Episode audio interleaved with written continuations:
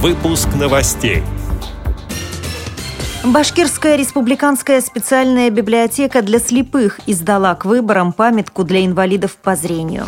Каскад кубанских гидроэлектростанций подарил ставропольским детям с нарушениями зрения рельефные книги. В Москве в Арт-Наив-парке организовали шоу «Собак-проводников». В Евпатории завершился 24-й фестиваль «Крымская осень».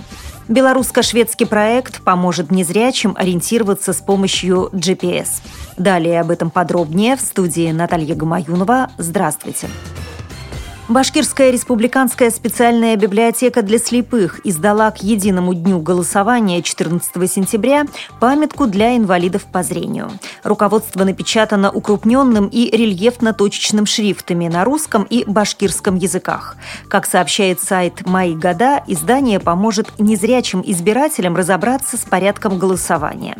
В формате «Вопрос-ответ» даны разъяснения о том, где можно узнать о месте и времени голосования, о режиме режиме работы участковых избирательных комиссий и разрешается ли слепым прибегнуть к помощи посторонних лиц при получении и заполнении бюллетеня. Памятка напечатана по заказу Центральной избирательной комиссии Республики Башкортостан. Филиал Русгидро «Каскад кубанских ГЭС» подарил Ставропольской краевой библиотеке для слепых и слабовидящих имени Владимира Маяковского 50 комплектов развивающих иллюстрированных рельефных книг. Они были переданы в фонд библиотеки и вручены в подарок учащимся специализированных классов средней школы номер 19. Такой подарок ребята получили в рамках благотворительной программы «Чистая энергия». Книги отвечают требованиям, предъявляемым к литературе для детей с нарушением нарушениями зрения. Четкий контур изображений, яркие и контрастные цвета иллюстраций, объемные детали персонажей, подвижные элементы и тактильные вставки из материалов различной фактуры. При поддержке Русгидро благотворительная акция «Книжки в подарок» реализуется с 2007 года. С 2014 акция проводится одновременно в 14 регионах страны. В Москве в Музее наивного искусства прошло представление с участием собак-проводников, на котором лабрадоры показали свои навыки. В рамках мероприятия был организован мастер-класс по спонтанному рисованию. Под руководством педагога любой желающий мог взять в руки кисти и краски и создать произведение. В качестве модели можно было выбрать одну из собак или попытаться посоревноваться в живописном мастерстве с наивными художниками, сделать копию их картин. Репродукции будут будут размещены на уличных стендах. К представлению «Вперед за солнечной собакой» была подготовлена экспозиция постеров, главной темой которой стал «Лучший друг человека». Также в уютном вагончике конки можно было посмотреть фильмы о собаках. В Евпатории завершился 24-й фестиваль «Крымская осень». С места событий передает редактор «Радио ВОЗ» Елена Колосенцева. Да, действительно, в Евпатории проходит 24-й э, фестиваль «Крымская осень».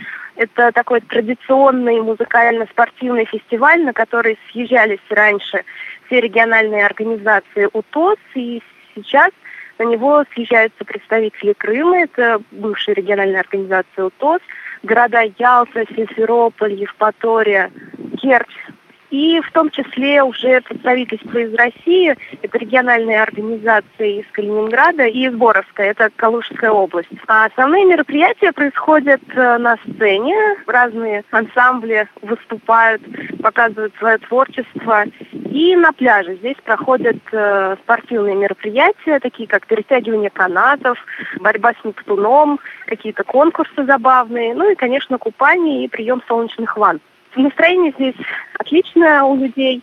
Фестиваль проходит э, под лозунгом «Спасибо России». Э, хорошо, что мы вошли в состав России, Крым, ура. И, в общем, очень много патриотических э, песен, патриотическая тема здесь соглавенствует. И мы подходили, спрашивали людей, действительно ли искренне вы рады, что Крым присоединился к России. И они говорят, да, когда мы исполняли песни на репетиции, у нас были слезы. А еще что понравилось, выходили, пели русские песни в костюмах. Действительно, все было достаточно душевно.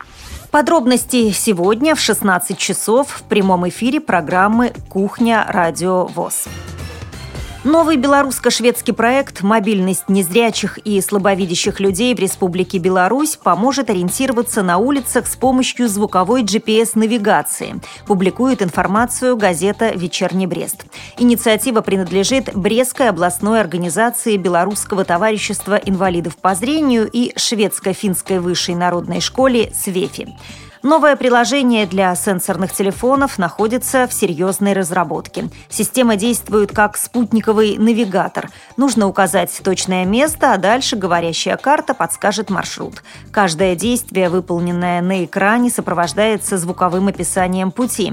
Приложение разрабатывается для нескольких программ, чтобы быть доступным пользователю с любой моделью сенсорного телефона. По замыслу разработчиков карту можно будет бесплатно найти в интернете интернете. С этими и другими новостями вы можете познакомиться на сайте Радио ВОЗ. Мы будем рады рассказать о событиях в вашем регионе. Пишите нам по адресу новости собака ру.